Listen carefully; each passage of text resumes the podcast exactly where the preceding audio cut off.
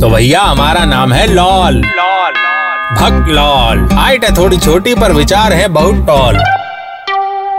ये तो कटु सत्य है कि इस दुनिया में हम सब मालामाल होने की रेस में ऐसे दौड़ रहे हैं जैसे कि सारे न्यूज़ चैनल नंबर वन की रेस में। किंतु, परंतु मगर, इस अमीर बनने की रेस में हम सब की एक टांग नकली है और हम सब हॉकी के बहुत बड़े खिलाड़ी थे, मगर एक दिन ऊपर वाले को हमारे मंगलवार के दिन बाल कटवाने वाली बात पर इतना गुस्सा आ गया और उसने उसी हॉकी स्टिक से उठाकर हमारी अमीर बनने वाली टांग तोड़ दी। मगर फिकर नॉट, क्योंकि इसी एक टांग से अमीर बनने के लिए प्रस्तुत है आपके लिए खास एक ऐसी बढ़िया स्कीम जो आपको हेरा फेरी वाला राजू, यानी अक्षय कुमार, यानी राजीव भाटिया भी नहीं दे पाएगा। और वो है मॉनसून का मौसम।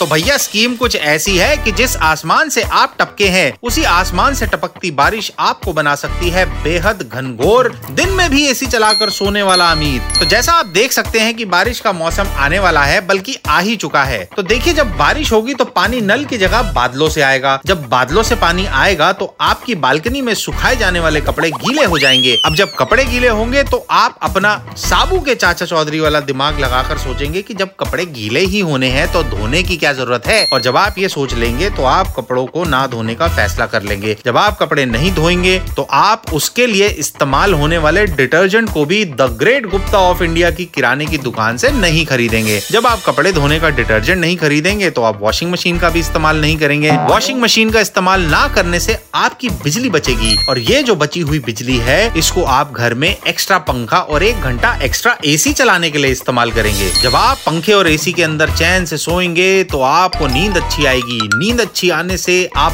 फ्रेश महसूस करेंगे। जब आप फ्रेश महसूस करेंगे तो आप खुश रहने लगेंगे। जब आप खुश रहेंगे तो आप छोटी से छोटी चीज़ को एंजॉय करेंगे। अब जब आप हर चीज़ को एंजॉय कर रहे होंगे तो घर की बैल्कनी में होने वाली बारिश को आखिर कैसे भूल सकते हैं? जब आप अपनी बैल्कनी में बारिश को देखने जाएँगे तो आप देखेंगे की कपड़े तो बाकी लोगों के भी नहीं सूख पा रहे हैं। और ये वही क्षण होगा की आप एक बार फिर से अपना चाचा चौधरी वाला दिमाग लगाएँगे और आपके सूखे से दिमाग में गीला सा आइडिया आएगा आएगा क्यों ना बारिश के मौसम में लोगों के कपड़े सुखाए जाएँ। अब ये आइडिया का बीज बारिश के पानी से लहलहाकर पेड़ बन जाएगा और आप अपना स्टार्टअप शुरू कर देंगे, जिसमें मानसून में गीले कपड़े आप अपने एक्स्ट्रा स्पीड पर चलते हुए पंखे के नीचे झट से सुखा देंगे देखो बाबू, जिस तरह लड़कियों की बातें आदमी का पेट और दुनिया गोल होती है, ठीक उसी तरह इस गोल दुनिया में वो वॉशिंग मशीन से बची हुई बिजली यहाँ पर कपड़े सुखाने के काम आएगी यही नहीं, आप डाइवर्सिफाई करेंगे, अपने सूखे कपड़ों की फ्रीलांसिंग करके आप अपने कपड़ों को बारिश के मौसम में मसीहा की तरह उन लोगों को किराए पर दे सकते हैं जिन्हें अर्जेंट मीटिंग में जाना था।